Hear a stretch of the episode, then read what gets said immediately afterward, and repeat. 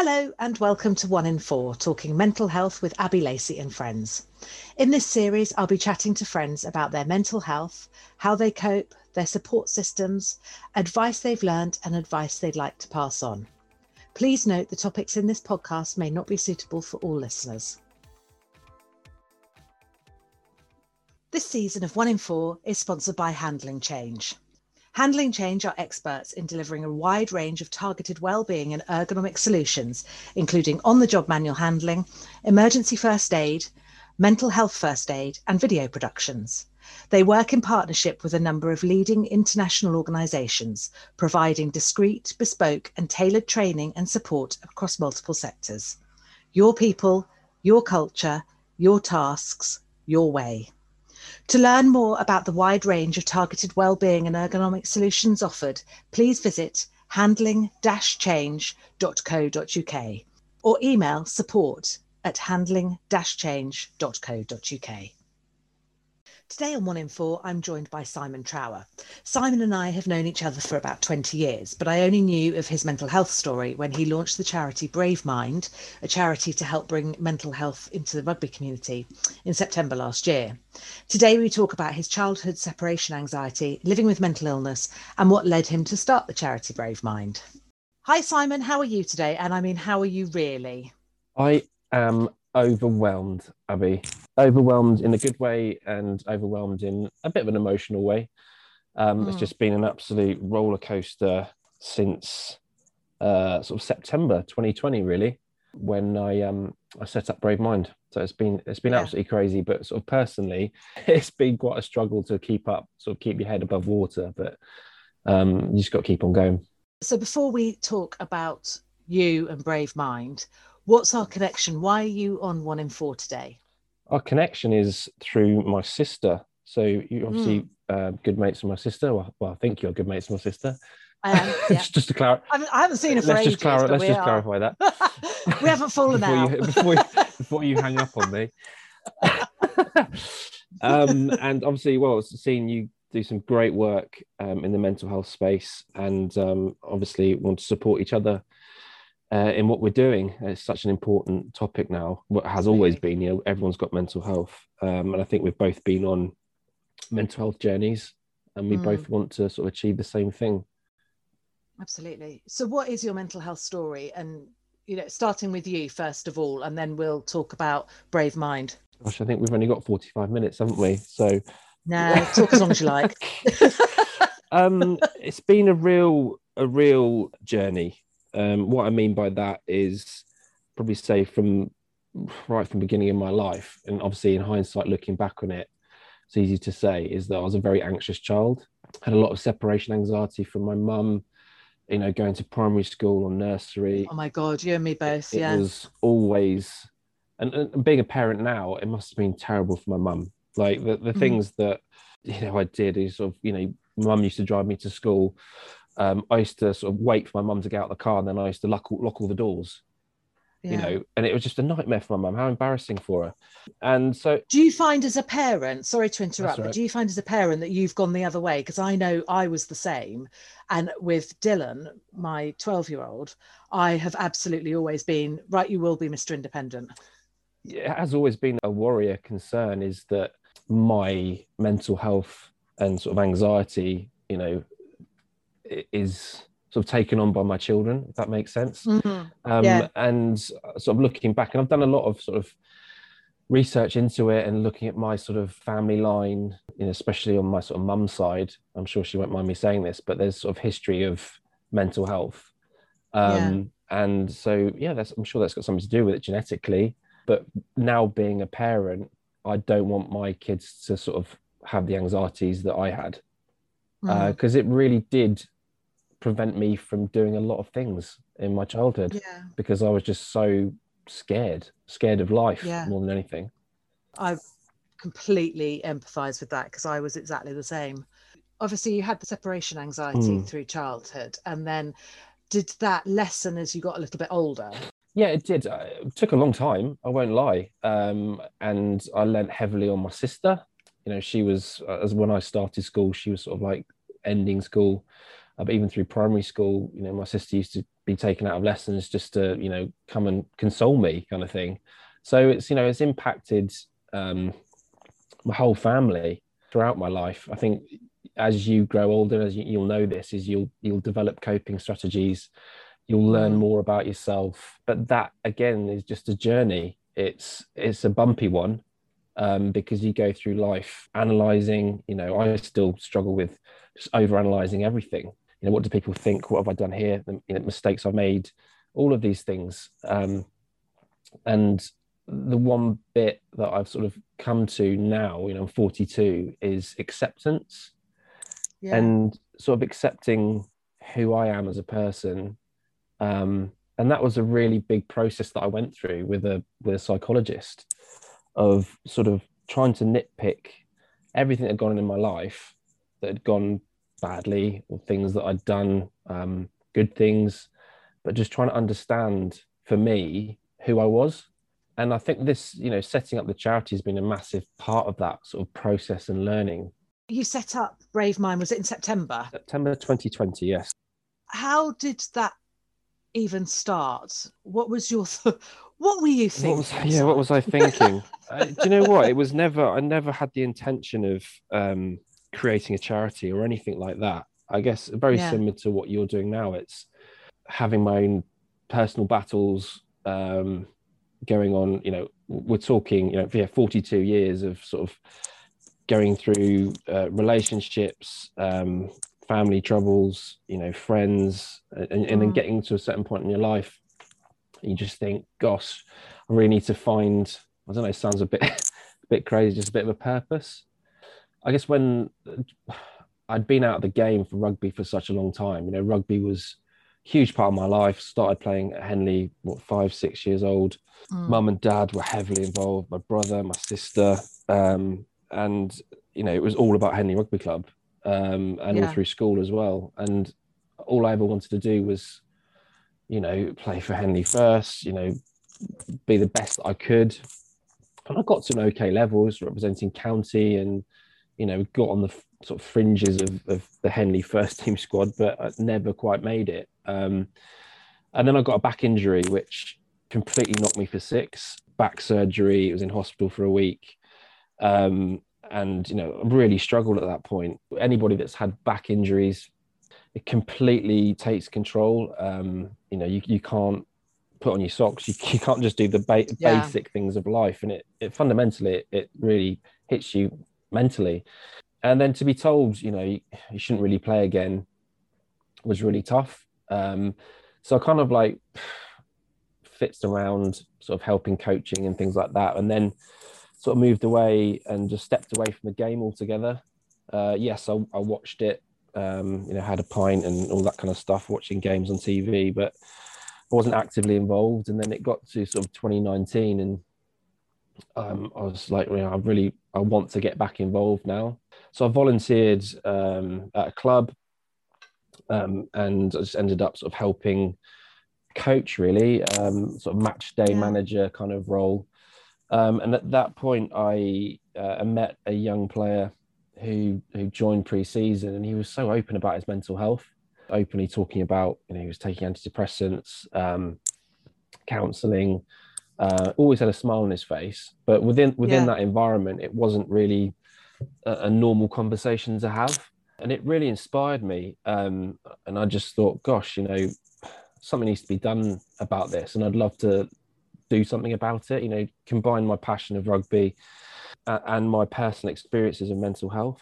So that was in 2019, and then obviously 2020 was a, a bit of a blur for everybody, and absolutely crazy. And um, I I went on a mental health first aid course for work. Um, yeah. And um, I was really interested in it. It was something my sister suggested that I did as well through Mental mm. Health England. And I just, I met some lovely people on that, you know, from all walks of life, ex-military, some teachers, um, you know, a, a, mother that was, you know, had a son that was experiencing mental health issues and she wanted to learn more. And it just opened my eyes to not just depression, anxiety, but so many other things. Um, and yeah. the stats, you know, eating disorders, OCD. It's like, oh my gosh, this is huge. By the end of the week, I was absolutely drained emotionally from it, but also had taken so much out of it. And that just sort of gave me the sort of additional kick to say, yeah, I want, I want to do something now. Um, mm. uh, still not thinking of a charity though. um, it was more of, um, okay, let's sort of create some form of network or platform that, or, or social media group that I could try and help young players coming through and came up with the name Brave Mind, which my brother helped me massively on that. Um, mm. And then um, did all the design bits and pieces and logos and things like that. And and then uh, a close friend of mine offered to document it through a video, and we we filmed it at Henley Rugby Club. And naively, it was I just kind of like just rocked up and did it. And yeah. I didn't. It wasn't probably until we were filming that I just had to sit down and was like, geez, you know, I'm now going to start talking about some really private things. And yeah. this video is going to go, you know, well, definitely it's obviously people that I know and whoever. Um, so there yeah. was a real kind of uh, moment where I sort of sat down it was all a bit, bit over, you know, again, overwhelming. And um, the response I just, I got from that video from, um, you know people that I used to play with, some coaches and you know people within business and colleagues and things was, uh, was just amazing. But also, a lot of people have been on similar journeys to me. A lot of people, whether it be themselves or family members, um, colleagues, friends, and uh, yeah, it was it was incredible. And and that's when a good mate of mine, Adrian Smith, came to me. We we sat down, we talked about it, um, then my brother came on board. Then another friend, Paddy Burt, came on board, and we just all just sat down and just said, "Look, you know, what do we want to do here? Do we want to just do this sort of awareness piece, which is great, but do we want yeah. to try and take a bit more action, be a bit more proactive about things, and create some some form of program that we could deliver to rugby clubs, that we could deliver to schools, academies."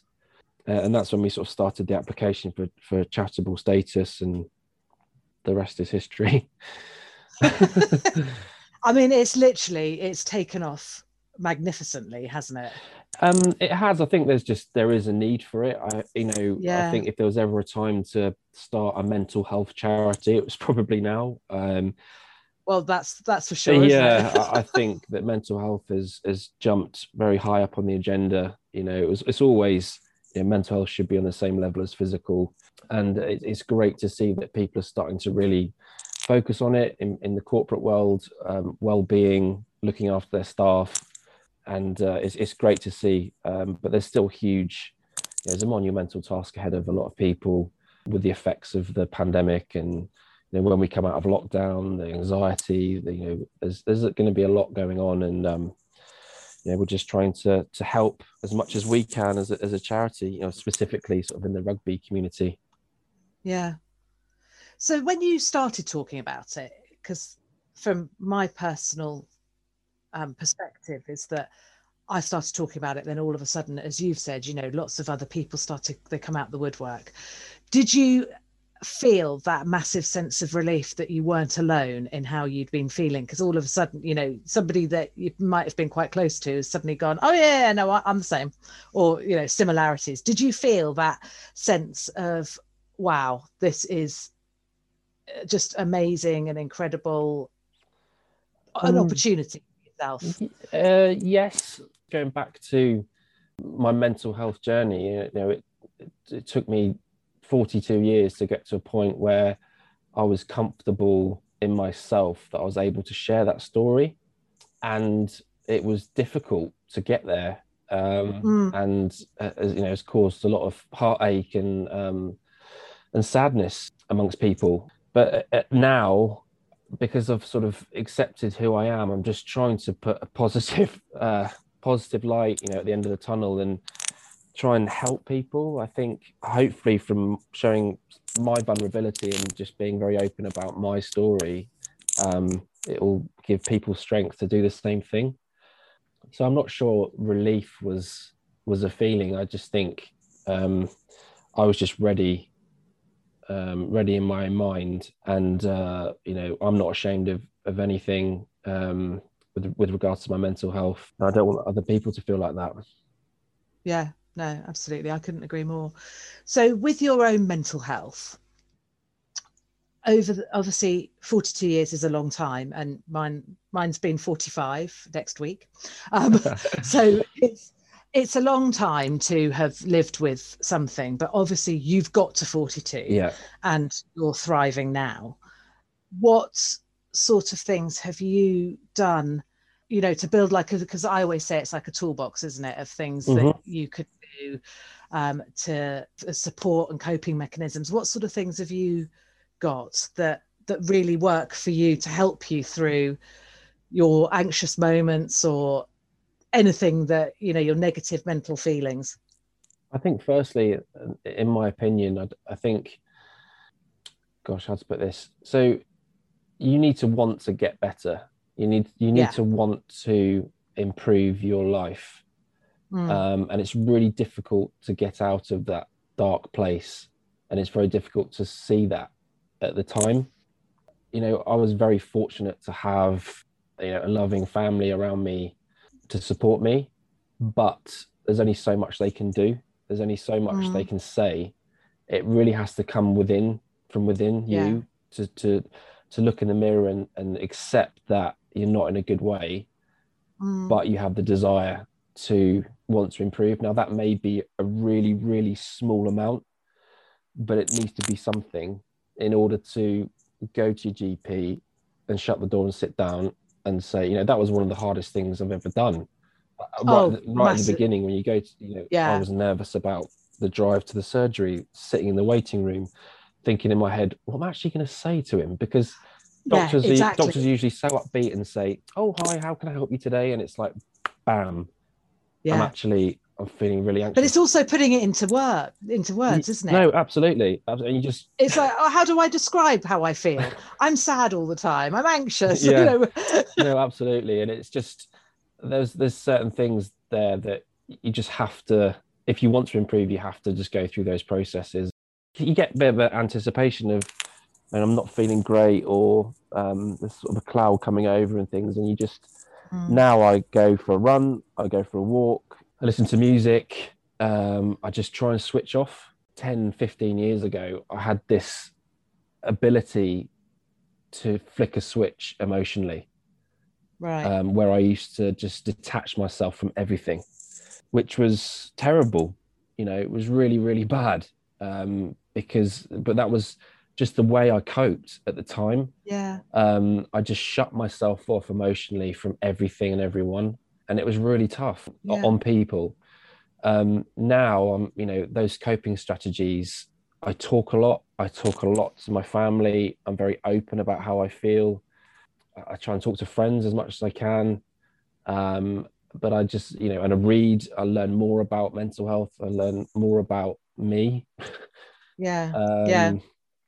And I don't. My expectations of myself are a lot kind of lot lower. If that you know doesn't what that sound bad, but I take Each, I know. I know. I take each day at a time. So you know Yeah. you're talking today, uh, and generally speaking, I feel okay. Um, pretty stressed, um, but generally feeling I'm okay. But that's today. Yesterday's gone. Tomorrow's a new day, and I'm just trying to sort of take each day at a time, um, and just connect with myself really emotionally. Has lockdown changed that at all for you? Um, because I know for me that I was I'm an eternal planner and I'm a perfectionist and re, you know recovering perfectionist, repo, recovering planner, recovering organizer, recovering everything. Um, Yeah. And I know that lockdown I made a kind of deal with myself that I to stop myself from going into complete meltdown, I would just take every day as it comes. And that has massively helped in every area that I now kind of go, I don't want to plan stuff because what if I don't feel like it? No, absolutely. I, I think there's an element of um, sort of waking up in the morning and being very grateful for what Mm, the situation that I'm in. Uh, there's uh, since starting the charity, I've spoken to a lot of people that, you know, it's, it's been really sad to hear certain stories, and Yeah. I, I have to be grateful from in, in my life. That's something that my mum has always driven into the three of us as children, is that you must be grateful for a lot of things. Um, you know, always health and happiness. you know food on the table you know all this kind of stuff Yeah. and it's just a bit of a grounding moment and Yeah. i think in absolutely. throughout lockdown again take each day at a time uh, be grateful that still in a job um we're still getting paid. Um well i wasn't furloughed. I just worked really hard. You know i think we were thankful in, in 2020 that the weather was so good that early early point in the in the april that we could sit in our gardens. You know i i suddenly just started doing a gardening project. You know i just thought oh i'm going to turn the bottom of the garden into like a barbecue area and i'm going to do this and do that. So it was trying to keep the mind occupied Yeah. trying, to, trying to stay positive um i also you know looked at how much alcohol i was drinking because it's obviously very easy to slip into that i'll have, i'll just have Yeah. a beer again i'll just have another glass of wine all that kind of stuff and it's just trying to stay connected in your own thoughts and just try and stay positive. and again just talking talking with family you know we created whatsapp groups within the family you know facetiming whatsapping and you know things like that and just trying to stay connected um and motivate each other. And there was times that you know would have a cry um you know we're, we're a very sort of tactile family and Yeah. uh, we talk to each other a lot and it's uh, and we see each other a lot. And um, when obviously that's taken away from families it has a huge impact. So um, yeah we were just trying to keep it as positive as, as possible. Yeah, absolutely.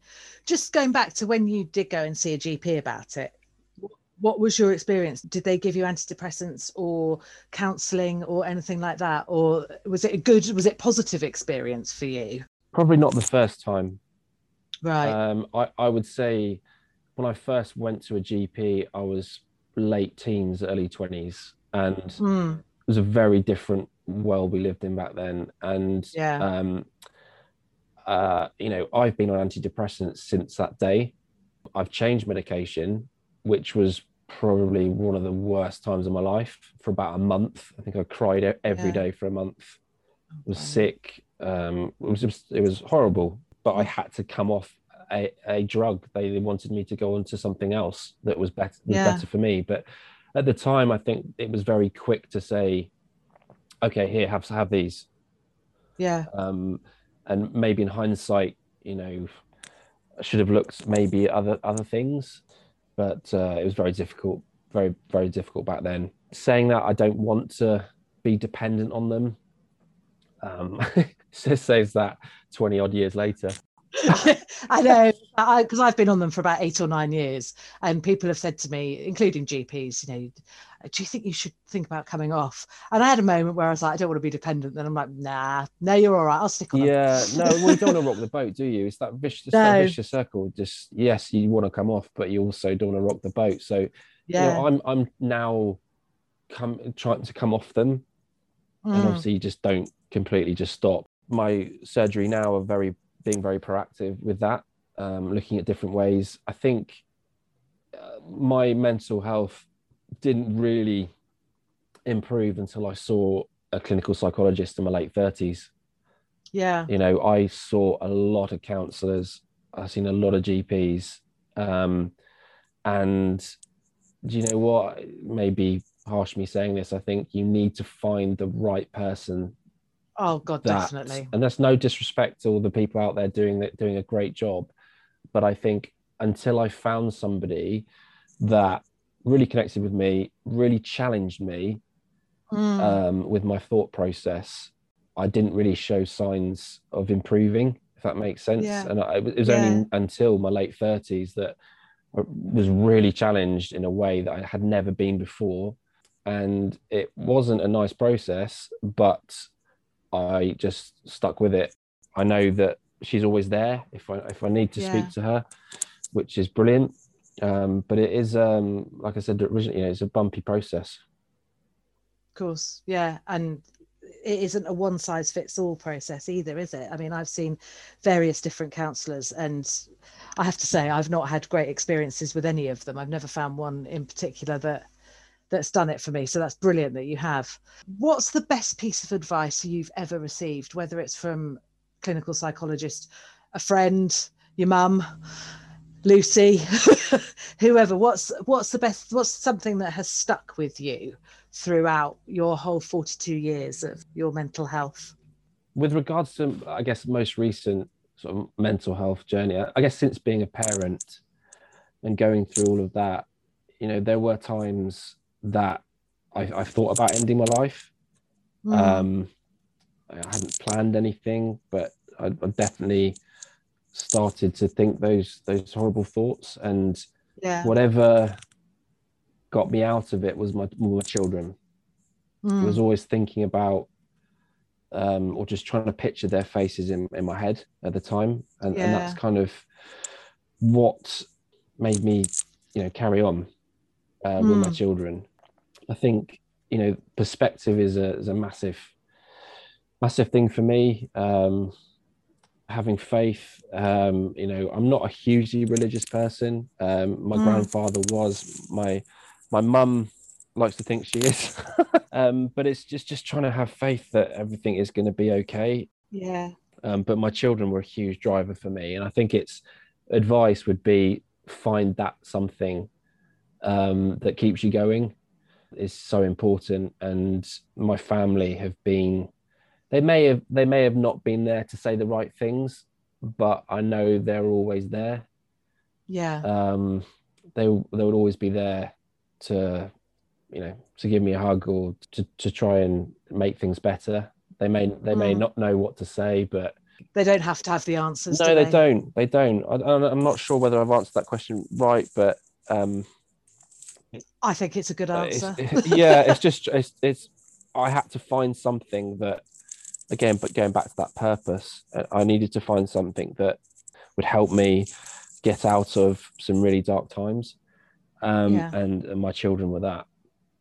Si, it's been lovely to catch up with you and brilliant that you came on. And I wish you every luck in Brave Mind. And I'll put links and everything in all thank, of the show notes. Thank you so stuff. much. Thank you, Abby. And, and, and like, likewise, um, all the best with what you're doing. It's fantastic. And um, yeah, thank wish you. you all the best.